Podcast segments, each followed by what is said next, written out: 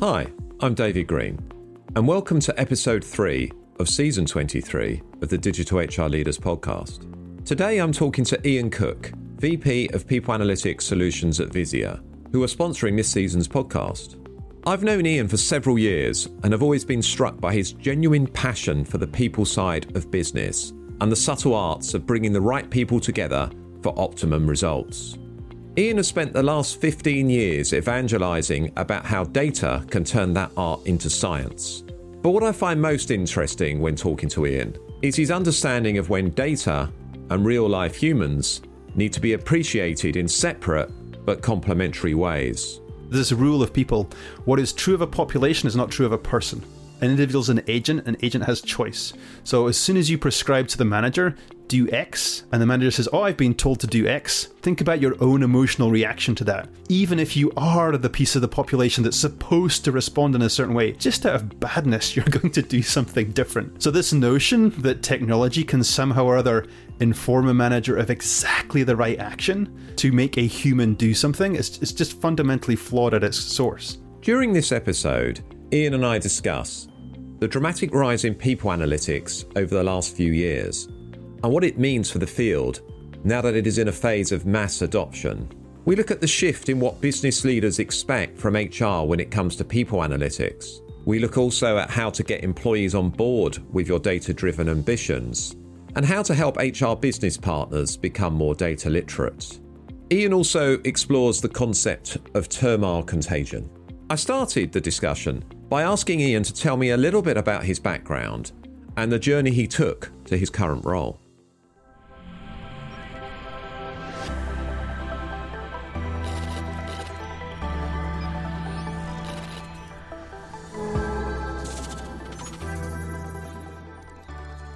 Today, I'm delighted to welcome Ian Cook, a VP of People Analytics Solutions for Visier, to the Digital HR Leaders podcast.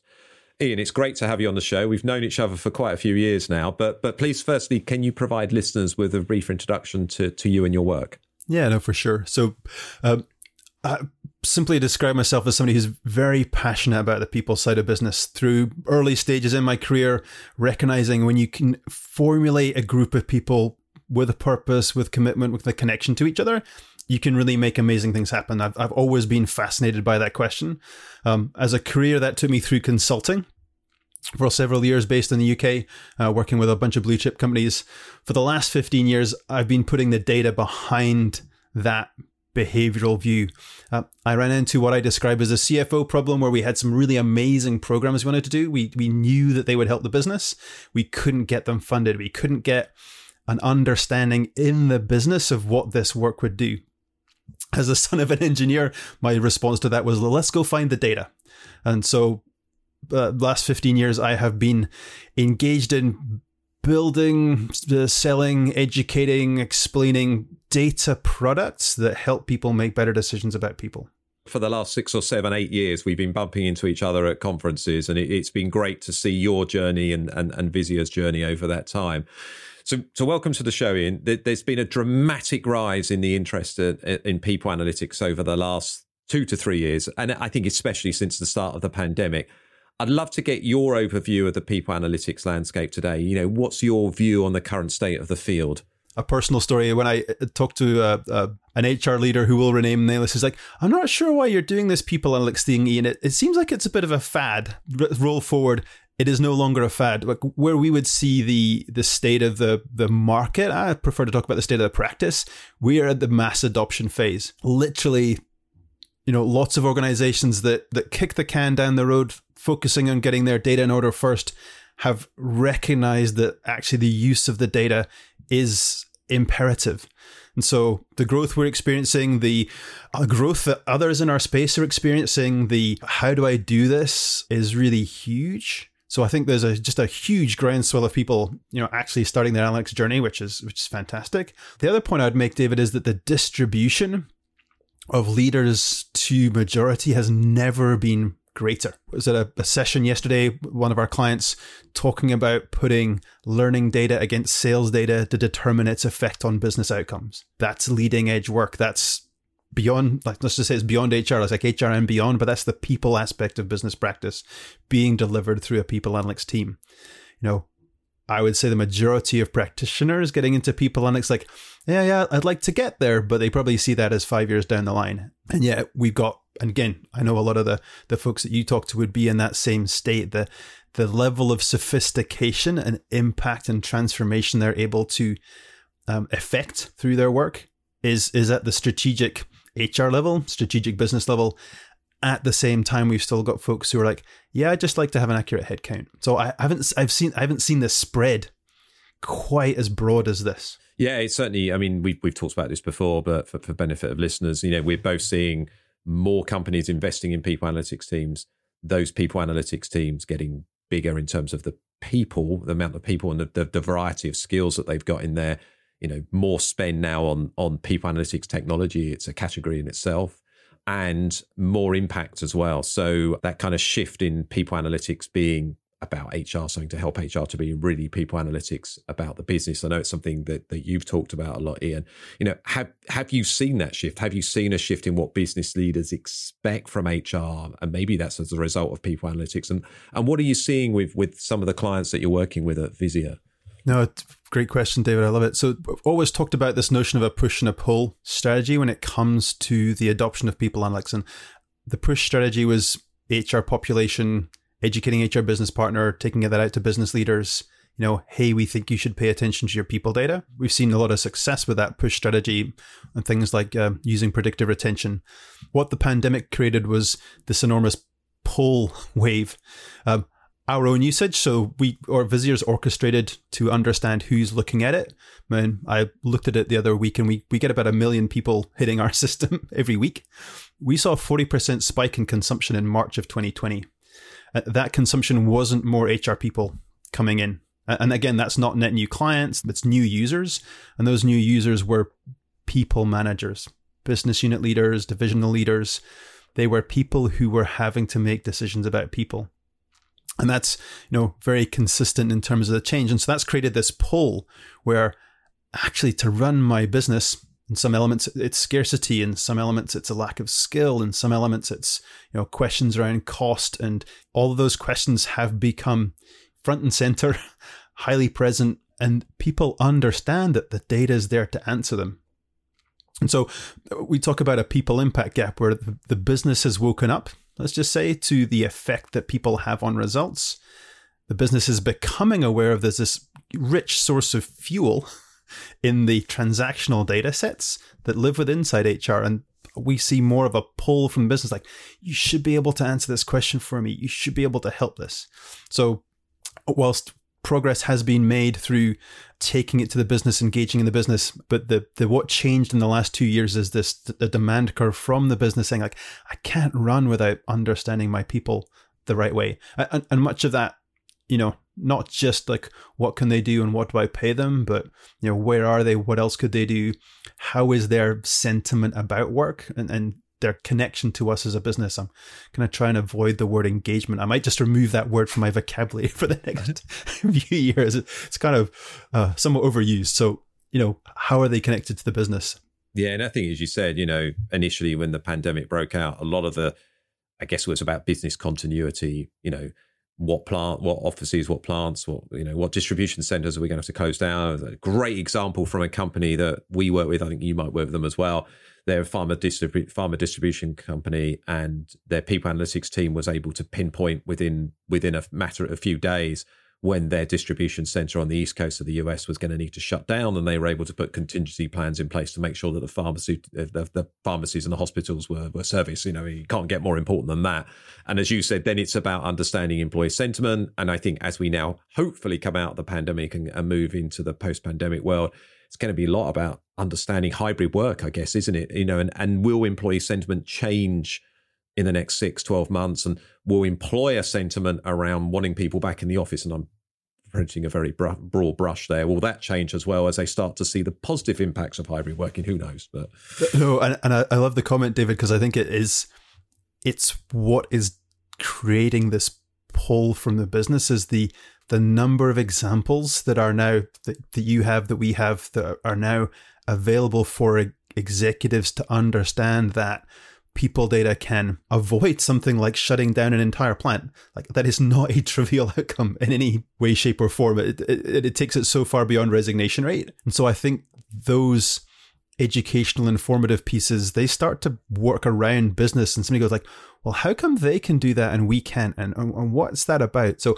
uh, that's what i mean like that's a great example of that pull strategy the demonstrated results capacity to actually make a difference is becoming understood and, and that's when change really accelerates and I guess more expectation from the business, more realization of what people analytics can do for the business.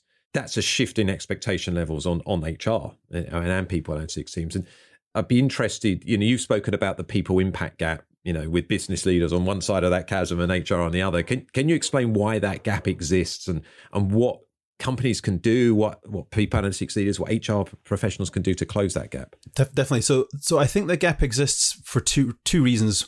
One is the business.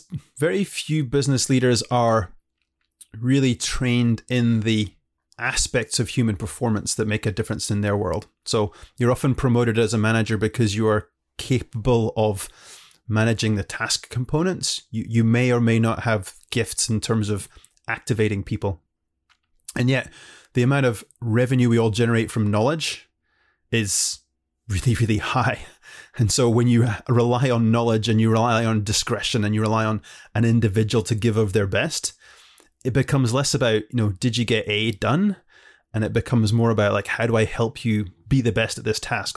So there's actually been a shift in what it means to lead people and manage people. It's been subtle, it's been over time. The massive go home and work experiment basically brought that into bright relief because all these managers who managed by walking around in the past couldn't do it. So I think there's this whole notion of like managerial capability became really key. And so, you know, the gap existed because people weren't thinking that way. They were like, well, I've got my stuff done. I've got my people. We're, we're fine. We'll just carry on. And so the realization of the gap, the what's possible, the I feel like I'm fighting with one hand tied behind my back because I don't have the data. So that, that's kind of what's creating the energy on one side of the gap. The other side of this gap, and I, I've, I've talked about this a lot. You know, for the longest time, the focus of HR investment has been around efficiency. And I'm slightly frustrated that we're seeing it again in that we replaced the HRIS Is that that waves happened. You know, that took form filling to a cloud based digital transactional system. It, it got you efficiency gains, though again, the the evidence for that return to the business is poor. Now we're in the next wave like, well, let's set some technology on top of the technology we had, which was supposed to make us more efficient. That's going to make that more efficient. And it's like there's there's a point where efficiency becomes a diminishing return. Uh, you know, the investment for reward is just not there. So I think that on the the people side, often the investments have been, you know, initially correctly focused on efficiency. And I, I talked to a few consultants who are who were part of that wave, and they're like, yeah, it, it was the right thing to do but it's not right the right thing to do anymore. So we created the conditions in HR of like digitizing all the events, all the transactions, all this massive amount of insight about people. We haven't made the investment to take that to the business. Sometimes we haven't seen it as our job. Sometimes we don't know it's possible. I think there's been you know, uh, growth and, and development in each of these functional aspects of the business that were done in silos. But now we're at a phase in business where we have to go back and rejoin the silos. The way I've seen it done is, uh, and you've probably seen the same, if you can, you hire somebody who's got that business acumen and analytic orientation to walk across the chasm and say, How can I help? What business problem are you facing? How do people, you know, make or break your goals this year. If you had data that would inform this strategy, what would it look like? How would you use it? How can I get that to you? And so you engage with the stakeholders on the business side, not in a blanket, like, here's the dashboard everybody needs. That's a bit of an, an HR out push. There's a place for that, but I think we start to really con- close this gap when, again, the I'm a, I think I'm, I think you and I know exactly the same story about that distribution business where you walk into the business and, and you say like, what are you facing in this uncertain times? If I can find some data to help you make a decision about that, would you, you know, pay attention to it? Would you welcome it? And, and that revolutionized the trajectory for that team. You know, it starts with an individual it starts with an intent from the CHRO.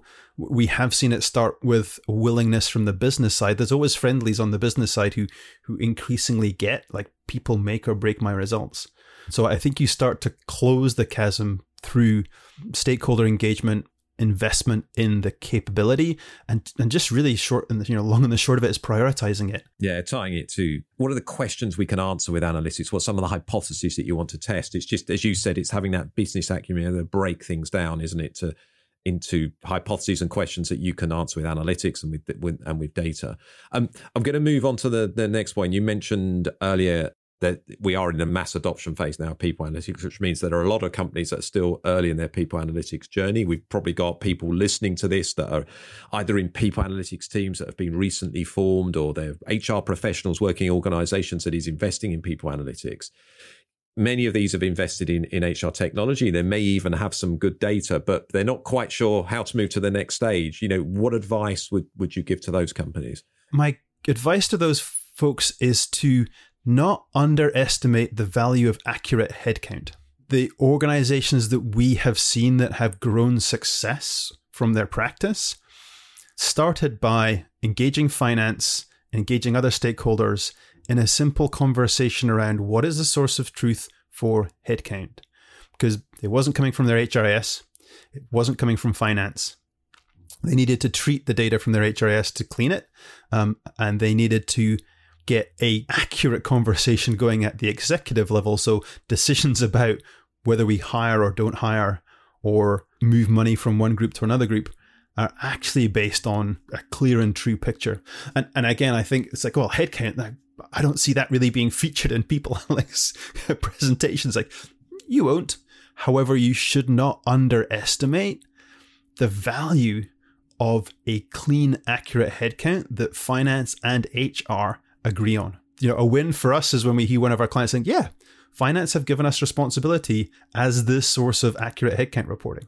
Do not underestimate that as a win because all of a sudden you are the credible source of data about people that the business will come to and trust to move it forward because you've demonstrated that you can create a foundational metric like revenue. So don't get pulled away by this notion you have to do a sort of Google moonshot and that, that somehow you will be a hero. I'm, I'm kind of really not in the follow the heroes mindset around people. And like I say, I love the work and, you know, love talking to the people. It's, it's exciting. It's a kind of intellectual joy.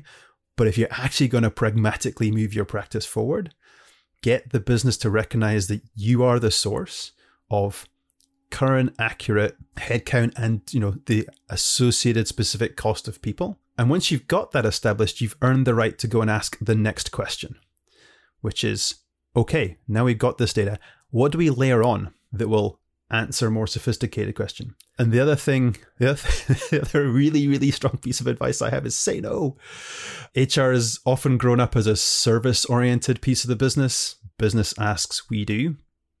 Again, the successful people on teams we know they are like, actually, we have a purpose. We have a direction and a mission. We exist to serve the business in a very specific way. If your request falls outside of that, we will politely decline. Because for all the energy and, and, and, and people and technology that's going into this space, is still not enough.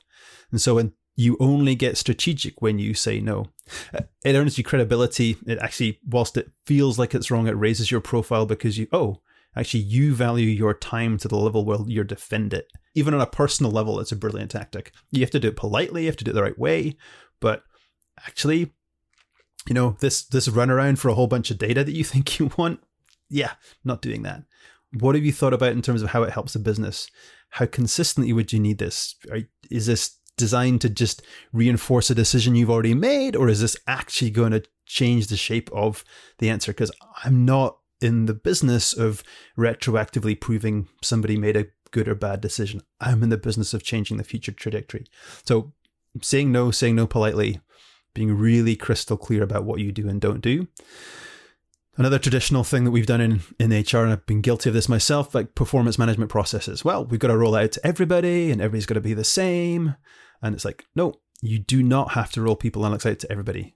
Find one place where you can make a difference, go deep, make a difference, uh, and then spread virally from there. So the change methodology to actually build adoption is is counter to well, we, everybody's got to hit the HRS on the same day, so everybody has everybody has to hit the people analytics system on the same day. Fundamentally wrong. You know, if only five people are using your people analytics system, but you're saving the business five million dollars, that's probably okay. Gives you a good base, that's for sure. And I love that. So you know, if we start with build credibility of the business, earn trust from finance, you don't want finance pull it trying to disagree with your figures. I mean, that's a really good point there you made. It's so important. Yeah, and and then prioritize. You know, we, we you know we work with with organisations on a kind of two by two. Hey, we're consultants. Um, impact complexity. You know, what you want is high impact, low complexity, ideally, but you yes. know, some high impact, high complexity. Of course, the kind of big bet projects, probably around skills and, and, and stuff like that. And and as you said, you know, don't. I mean, I hear it all the time with analytics. Don't try and boil the ocean. If you're focusing on you know a couple of areas of your business that are maybe experiencing high growth or are strategically important because um, you know versus maybe some of the legacy parts of your business do that you know and make an impact and then spread from spread from there as you get more investment. You will have get more investment if you if you create an impact. You also get no more investment when you say no. We, we, we've just recently closed a, a uk client. We're excited about that. And one of the arch steps in the process was this individual saying I would love to do that. I see the value in it. I see there's an immense opportunity for the business to do that. With my current resources, I cannot do this consistently at a level of quality that you need. I can show you what I am doing and what I can do, but whilst this is a really legitimate request, I am unable to meet it in a way that I'm comfortable with without further resource. And that's a really positive, like I'm here to help, but I'm not here to kill myself. And um, I think that's that's a brilliant and and much needed approach and uh, it's a habit HR should practice more. I agree. I agree. So so one level up from companies that are kind of earlier on in their journeys, you know, other companies might be investing in dashboarding tools that might aggregate data. You probably know quite a lot about this, um, and be on a mission to democratize their their data. But they may, might be struggling to get people on board with that mission. You know, so whether that's people in HR, maybe that's people in the business. You know, what advice would you would you give? Would you have for those companies? Yeah, I'll, I'll take those in order, Dave, if I may. So the, the, the first one is our CPO, Paul Rubenstein, does this really nicely. So you've got a credibility, you've got trust, and you're in the kind of broader adoption. You know, target a certain level, like a business unit leader or department head, who's got a big enough population that they can't see what's going on, and so they care. And then just develop a cadence through the HR business partner of a quarterly update. So fit it into the quarterly business review and it's like significant joiners, significant leavers, significant changes, what's happening in terms of pay change, any risks around you know possible significant exits or a sentiment change that may affect your capacity to get your business done. And you just set that up as a cadence. So, so then it becomes like, oh, okay. When I used to engage with HR, they were telling me who hadn't filled in their performance review. Now they're coming and giving me, even if it's all green, they're giving me an, a balanced perspective on my people such that I can look at money and people, work out if I'm going to get there, and just make that a cadence and build that up as a habit. And again, it's one of these things that's worth piloting with friendly. So find the business leader who cares, run the cycle, run the content, run the process, get it good, and then spread. Because there's so much of, of so many unknowns unknowns in there in terms of do people know how to interpret resignation properly do people understand that this data is what this data means? Do you have the confidence in the business of assembling this data and sharing it? That's one piece. The second piece uh, is we talk to lots and lots of people who are like, well, I'm just struggling to make all the assets I need because I, I made 20 dashboards or I made 10 dashboards and, and that was what the business unit leader wanted. They now want their 20 reports to see the same, but I've got to run security, I've got to run filtering, I've got to run all of these things on top of the dashboard. And that's where the the traditional dashboard model breaks. And so, what we've done inside our technology, and we think this is the right way to go, is actually get personalization into the technology. Based on an event that happens, we will email a very, very tight, discrete set of information to a manager about that event. Your representation levels have dropped below the benchmark set by the business. Here's where it changed. Here's what it was. Here's who left. Here's who joined. Here's why this is the case triggered only when that measure has shifted into their inbox. They, they lead it lead back to the application. We think this, I call it the last mile problem, but we think this is the right way to actually understand the broad adoption of data it's not more dashboards, it's not more education, it's not more, well, let's turn you into an analyst and hope you explore and find what you need. We've tried that. We were guilty of thinking that was the right approach. We haven't found the traction with it that we think, so we're kind of flipping, where instead the data informs what is sent, and what is sent is then personalized, relevant, contextualized for that that individual. So you know, getting it into the hands of each manager isn't isn't just doing more of the same. It's for me, it's a quantum step in complexity. We can trigger the event because we've got benchmark rates inside our technology. So I know if your resignation rate is going up 10% higher than your benchmark, it's in my technology. I know that. And so that is a meaningful result to a manager. Don't just tell me it's going up, tell me it's going up more than the market because that's scary. So you need the context, you need the event set for the customer, for your own organization, you need the context for the organization in order to start triggering those things well.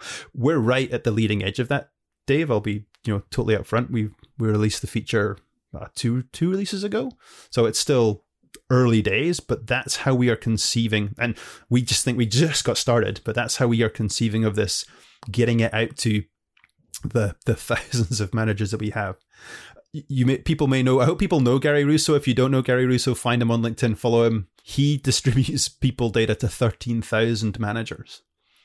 10% of his workforce. So he is serving, and he's a team of 10. he's serving 13,000 people. So it gives you a sense of what can be done. And he'd be the first to say, like, not every, everybody's in there every week and not everybody's getting what they need, but we know this is the direction it's heading and we know it needs to be better. And I guess ultimately what we want to do is drive action and the more you personalize something for a manager, make it easy for them. Uh, and I guess I guess maybe a, a, next step will be, and you know, these are the recommended actions. You know, and, and I guess that's not going to apply to everything, of course.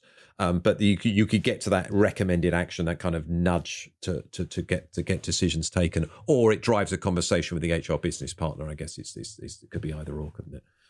I think it is, and I, again, I, I like to, I always like to have the pragmatic conversation because lots of people are excited about nudge. I prefer to talk about that. It's a nudge, but it's like frame the decision space. Having worked with people, a rule of people: what is true of a population is not true of a person. Uh, an individual is an agent, an agent has choice. So as soon as you prescribe to the manager, do X, and the manager says, "Oh, I've been told to do X," just think about your own emotional reaction to that even if you are the piece of the population that's supposed to respond in a certain way, just out of badness, you're going to do something different.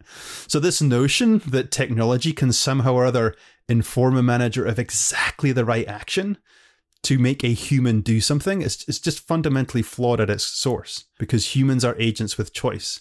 As soon as they're presented with a context or a situation, their own emotions will drive how they respond to that. So when we talk about nudges, we talk about or guidance, we actually talk about informing the decision space.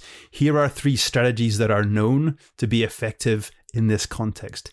Here's three ideas for you to think about, look at, guide. So rather than make the decision for the manager, which again, my experience of that is most people like, don't tell me what to do you're just a dumb machine. Like I have that reaction to stuff that tries to do Narrow stuff the decision me. space for me, so I'm not guessing. My decision is made easier. My decision is is supported by good information that has been researched, as opposed to me guessing from what I've read on some you know blog recently.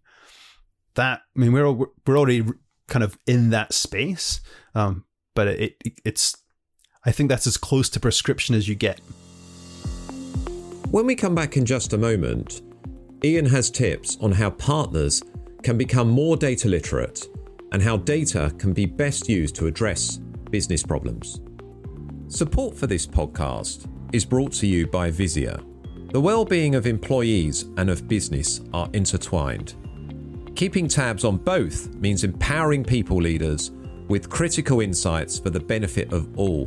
Visier provides the insights you need to see your people and your business clearly.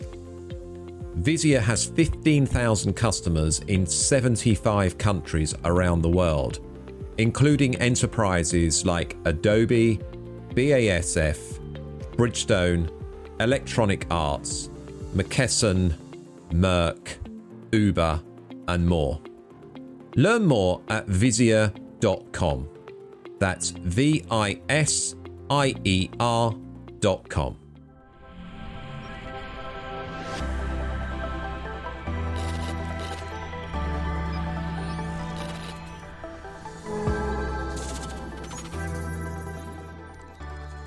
Welcome back to this episode of the Digital HR Leaders Podcast, where I'm talking with Ian Cook from Visier. HR, we need to bring, you know, we always talk about we need to bring HR on, HR needs to become more data literate.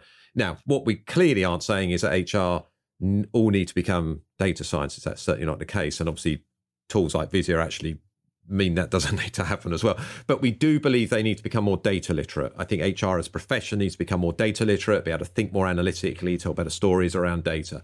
Now, what's your perspective on how HR professionals can achieve this? Three things. Three things. Three things. Let's start. Let's try three and see if I got it right. Um, the first is intent from the CHRO. Like I, I think the CHRO sets the tone by which HR business partners provide their consulting. And, and again, we could likely go through our client set. Suspect you would do the same and go where we have a CHRO that says, data is not your job, but it is part of your decision cycle. You you need to be oriented to, to considering the data in people decisions, or you're not really aligned to my HR business partner partner approach. Second piece is kind of baseline information. I mean, I, I'm still slightly bemused at the uh, it's probably on me even but the, just the lack of understanding of certain measures and certain metrics like we hear people use attrition rate i really never like the word attrition it's not that comfortable word this possibly goes back to my early history lessons about world war one but you know resignation rate I see commentary in the press, well, resignation rate, that's people leaving the workforce. No, no, that's somebody voluntarily resigning from your business. They may or may not leave the workforce. So I just think there's a massive amount of education on how do you get clear about what measures mean? How do you understand what those measures are? If somebody said profit, we would all know what profit means. So I think there's just a baseline of, of relatively straightforward education around headcount is this, resignation is that, or exit models involve this, movement is this, promotion is that, providing that information. And then the, the secondary piece, which we've seen work really well, is office hours. Uh, so rather than try and sheep dip every single HR business partner into being analytically oriented, we ha- should have had the experiences where you try and create mass knowledge in a population. Like you end up having to to go through it again and again and again. So what happens with an office hours approach is you create a baseline of knowledge, you put an expectation of practice, then you support the people who are trying to get it done. So as it becomes relevant for them, they can access somebody to guide, inform, shape, build their skills one-on-one coaching drilling into like so what does this actually mean? There are so many nuances and permutations as you start to use people data. Trying to say it means this and only this is, is a bit of a losing battle. Again and this is sort of from personal experience like so ian my resignation rate is going up. What does that mean? It's like well it's probably bad, but let's go and look at the market and see if it's going up less than the market. Let's look at if it's your low performers or you know people who joined us, but we weren't really confident they were going to perform in the first place. Like it, it there ends up with so many contingencies to actually understand the meaning. Those are best resolved when people work through a problem as opposed to transmission of information. So don't think about building analytics capability as a chalk and talk problem. It's a use and resolve and, and dig and experience problem. And so building up that again, we've seen great success building up that those sets.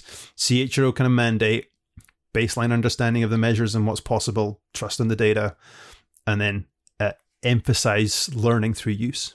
Yeah, confidence, build confidence and community. I guess it's it's it's so important. Um, something we talk a lot about Insight 222 is a, is a, uh, that people analytics is not about hr people analytics is about the business you know, are you seeing more HR organizations now addressing, we talked about this a, bit, a, little bit already, now addressing business problems with people data and, and wh- how do you see how that process can be improved? We, we do is the first answer. Um, two ways in which it can be improved. One is to continue to hire people into the analytics, people analytics domain who are oriented towards business problems, business situations. So they they come with a you know business operations first mindset, and and they have the credibility, kind of consulting ability to connect with those individuals. I mean, it is quite simple. Understand how the business makes money. Understand how, what it takes for the business to be successful, which is easier said than done. But that that's sort of a you know a first base. The second piece we've seen certain organizations do is actually put in a people analyst overlay to the business unit leader. In the same way as they'd have a senior HR business partner attached to each business unit leader. they don't try and make that HR business partner both a business partner for the people and a you know deeply capable analytics individual. Like that's that's such a broad spectrum of practice. There's just very few people who have the orientation let alone the skill. So they double up and put a, a, capable analyst alongside the business unit leader so there's the fp&a person there is the people analytics person the business unit leader and if it's a people question the hr business partner so that that starts to become this powerhouse of insight that can really help you know those two, three, five hundred thousand person business units richly use people and cost data to actually get the business done. One thing that you need to do, David, to get to that level of I- implementation skill is to automate the data piece. Like we we see in our own data. There's a there's a transformation of the number of data engineers to the number of analysts, where the data wrangling group shrinks, but the analyst population massively increases. And so you know there's there's this maturity curve where and it will seem strange to people because if you're in the in the midst of trying to wrangle your data and it's a mess and it's difficult those people are your friend and it's really valuable but once you've once you've got that you have to build it in such a way that it can be automated so that you can focus on the interpretation and, and use um, not get stuck in the constant break fix of of data people have examples, you know, and I know you know many um, examples of, of companies and clients that you've worked with. You know, what what are the best examples you've witnessed of, of companies that have made a real impact with people analytics and where you've seen people using, you know, where you've seen people using people data to solve real business problems? I have a spine chilling one right now, which I'll share. It, it's public. It's on the Visier website. It, it released to Providence, Gary Russo and, and Mark Smith over there. So Gary has been an expert practitioner for many years. They are in the throes of uh, great, a great resignation and, and nursing staff being absolutely essential to their quality of care. And I, I really admire Providence because their primary measure is care quality. It's it's not financial stability; it is care quality, and they look at how do we turn our money back into care quality. And so Gary went to the finance group and he went to the nursing leadership, so direct contact with the business stakeholders, and said, "I want to understand you know the dynamics in a nursing population. So his very first analysis was actually which jobs inside my business are sensitive to change in pay. What he found is would surprise a lot of people. Only one percent of their jobs does paying more have an impact on resign- on retention. Like most people think, like they sort of the default mindset in most businesses, like oh, people are going to leave, pay them more. It's like, yeah, we're kind of beyond that transactional world. But it was true in Providence's case in 1% of their roles. Still a lot of people, but it's 1% of their roles. So that for me was the first marker. Is like, let's see if our assumptions are right before we go and actually mess with the stuff. So then they worked out what they would need to pay, uh, what in order to change the trajectory on resignation and, and what that would mean in terms of cost to the business, but returns to the business of lost delivery, all the other pieces. So, long story short, They've been running that for a while. Their estimation is they've saved the business $6 million and they've reduced their resignation rate by 30% in that targeted population. The key piece for me is, you know, Gary had to go to the, the head of finance and say, we're going to pay people more. It's going to save us money. The key piece for me is that they believed him. He could prove it. They've done it and it worked. And so this isn't HR for HR. This is, you know, people data, a deep understanding of the dynamic inside the business with finance, nursing leadership, people analytics really not just not just helping the business on the financial side because Providence is going to turn that straight back into um, quality care. So it's a, just a, a, wonderful, as I said, it's a really, really amazing win story. I have a ton of respect for Gary. I hope that's really clear, but I think it's a, I think that's something we should all aspire to. We hope you're enjoying this episode of the Digital HR Leaders podcast. If you are looking to continue your learning journey, head over to myhrfuture.com and take a look at the My HR Future Academy. It is a learning experience platform supporting HR professionals to become more data driven, more business focused, and more experience led. By taking our short assessment, you will see how you stack up against the HR skills of the future. Then, our recommended learning journeys guide you every step of the way, helping you to close your skills gap deepen your knowledge, and press play on your career.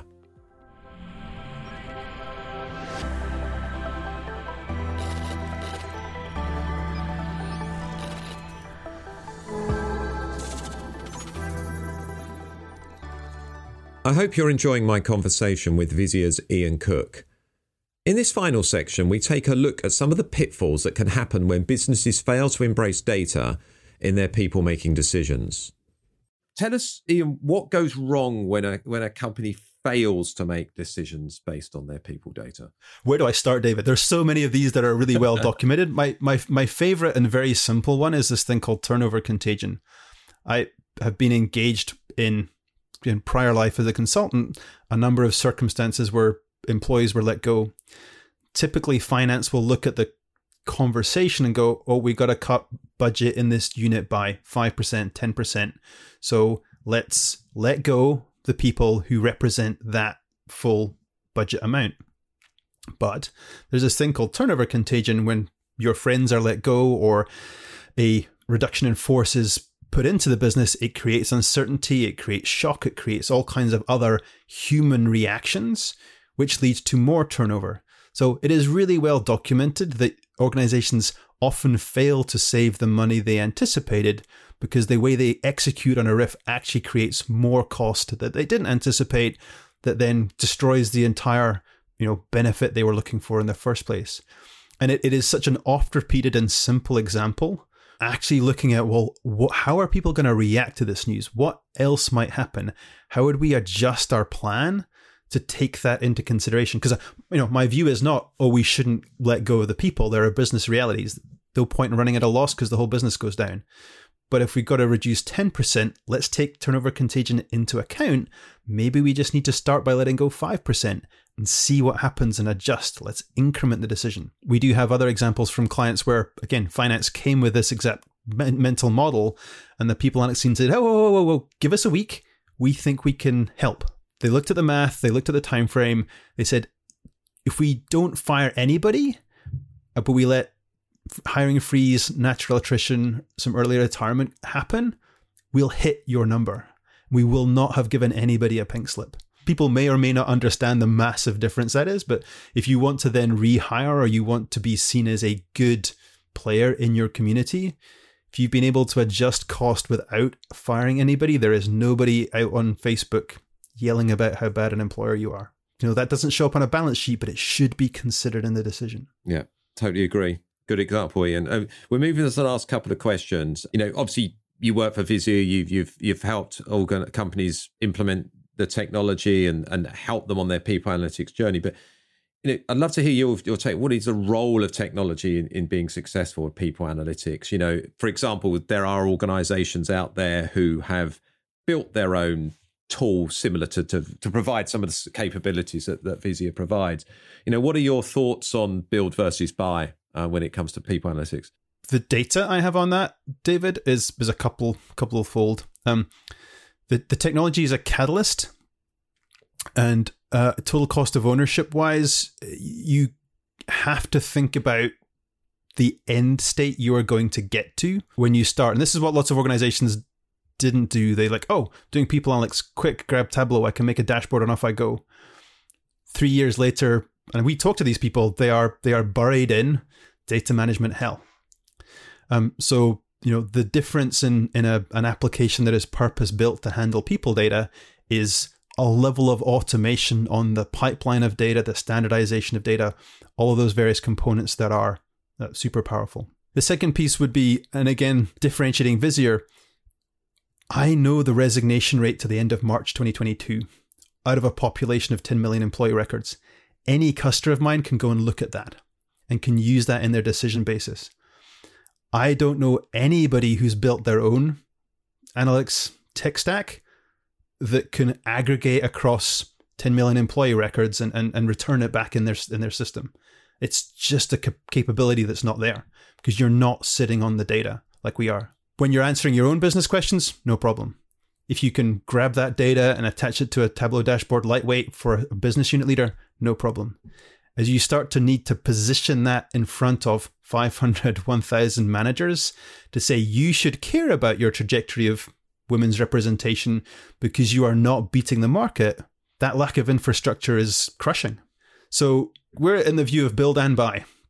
What we believe about our technology, which is borne out by its use, is because we've thought about the people data challenges, like hierarchy, like security, like the mashing together in a data model of t- talent acquisition data with learning data with um, Jira story points, our facility to use and reshape that is way faster than a data warehouse. And it persists and it, it persists everywhere that that that at your core is the only way you're going to be able to automate the distribution of data at the scale you need to actually achieve what is you know the end state of, of people analytics so somewhere in the region of 60% of our prospect conversations right now are people who've built and come to the scalability wall. We've named it. It's so prevalent in our conversation set. I'm supporting 25 dashboards. To support the next 25, I need five more people. There has to be a better way. Not to get too political on it, David. Build's been fantastic. We've proven a ton of stuff. We've we've demonstrated the value. It is it is not a wrong approach, but to truly get to this scale, you're going to have to introduce a level of automation for one thing, and you're going to have to introduce some market context as another. And that starts to become an order of magnitude more difficult than just building out your own practice. Makes sense. Makes sense. So, Ian, moving to the last question, and this is the one we're asking everyone on this series. What do you believe to be the two to three things that, that HR will really need to do to, to add business value as we hopefully, and I will still say hopefully, come out of the pandemic? I think HR needs to go back and focus on the effectiveness of individuals and teams as it relates to managerial decision making. And so I, I kind of think we need to get out of our heads of like, how do I make the capture of the engagement survey better or more more good looking? And how do I help somebody use that data to enhance their team, decide which opportunity or combination of people are going to go and do that work. And so it's about what are we focusing on? Uh, how do we use data to inform those decisions? How do we bring all that data together? Again, one of the things I know that's been challenging in the past, and we've sort of seen it grow over 10 years, is well, I've just got the headcount data or I've just got the HRIS data. There's some things that's interesting, but there's a lot more richness. We are now classically a client will have six diff- separate source systems integrated inside Visier. The f- most rapid growing space is sentiment data. How do I feel and experience work? Not not aggregated engagement, but individual level level survey data. So you can really start to close this loop on. We made a policy change. Some people liked it, some people hated it. We looking at our different segments of population, how are we responding to those different segments? Because the notion that there will be a single policy that applies to every employee going forward and that somehow that will work, I, I think we have to let go of that belief because I don't think it's a it's right for 2020. We got away with it in the past because everybody showed up to the office, but we are in a much more diverse working pattern world going forward. So, yeah, I think the focus really is on enabling managers, be it business unit leaders, be it team leaders, to appropriately use their people data in driving, enabling, activating day to day performance of people, and then assembling all of the data you need to do that.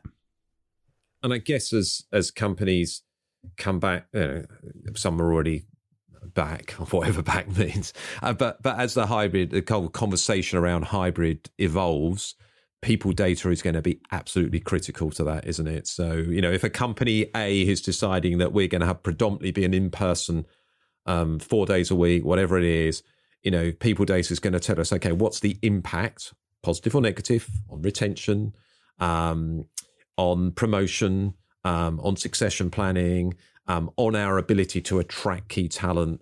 Um, versus an organization that maybe is is more f- adopting a more flexible approach you know what's the impact, positive and negative, on our ability to attract different talent pools in different locations, um, get more diversity into our workforce? It's just so many questions that you can answer. There are lots of questions you can answer. I'd also recommend that people focus on what's the impact on their work. You know, um, a friend of mine who works for a large software company that I shall not name uh, shared that they had 20 more percent more code check-ins in their flexible work situation than prior. So that's basically like saving one fifth of their headcount budget. Code check in means the code is ready to ship, so it's it's product, it's revenue generating product. So 20% more code check ins. It's like, let's not lose sight of that in all these decisions about should you or should you not be in the office. Like I, I, I know that's the way the conversation is being framed. I feel like that's missing the point in terms of actually let's use the data to focus on the work. Let's give people permission to do the work they need where they need it to get the right things done. Uh, we we aren't talk we aren't really talking hybrid or remote. We're we're talking flexibility. Um, that's the policy we're running, but we need to study the work. So again, what does a, what does HR? I think the people analytics teams need to start thinking about how they study the work, so that we can make these experiments. We can look at, you know what, we sent developers home. We got a twenty percent lift in productivity. Why do we want to bring them back to an open plan office so they can hide in their under their headphones and be disrupted on you know every 15 minutes? We know that's a bad performance situation. So long answer and, and not necessarily in the flow of how the press are playing it, but I I'm always about trying to like get to the core of what we're actually trying to do and use data in a smart way to do that. Yeah, great. As you said, lots of focus on the where at the moment, but there needs to be more on, as you said, the work itself. So that's a really good point. It's a great place to to end it, Ian. You know, thank you so much for being a, a, guest on the Digital HR Leaders podcast. Please, can you let listeners know how they can stay in touch with you, follow you on social media? I know you post a question every Thursday on LinkedIn, which I think people should get involved in, and and also find out more about Visier. Yeah, so personally, me like the best place to follow me is LinkedIn. Um, I, have not managed to find my way onto other social platforms, but uh, I love LinkedIn. I run a Thursday debate, which is a invariably a people analytics or a people behavioral question, uh, eliciting different points of view so that we can all kind of learn. Um, it's become a, I think it gets pretty good play, so it's, it's a fun place to learn if you're interested in people analytics. Uh, I also tend to post on you know issues around labor market and what's changing. So LinkedIn is the place to connect with me for sure. And then if you want to learn more about Visier, our website is a great place to start. We we have a blog. Again, lots of good learning on uh, practices. There is a path to success contained within all of that insight that will help any practitioner, you know, avoid some pitfalls and accelerate their path. So that would be the two ways to go. Visier.com. Brilliant. Ian, thanks very much. And I'm really looking forward at some point to seeing you in person again, hopefully at some point this year. Yeah, likewise, Dave. It will be sometime this year. Take care. Thank you so much for listening to this episode of the Digital HR Leaders podcast. I do hope you enjoyed it. My thanks again to Ian Cook from Visier. If you did enjoy listening, please do rate the show with five stars on Apple Podcasts or Spotify, and share it with your friends and colleagues via social media. We rely on your feedback and support to keep being able to make the podcast.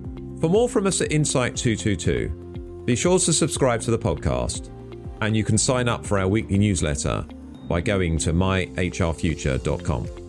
We'll be back next week for episode 4 of Series 23 well, I'll be talking to Shlomit Gruman-Navot at OLX Group. Until then, stay safe, stay well, and take care.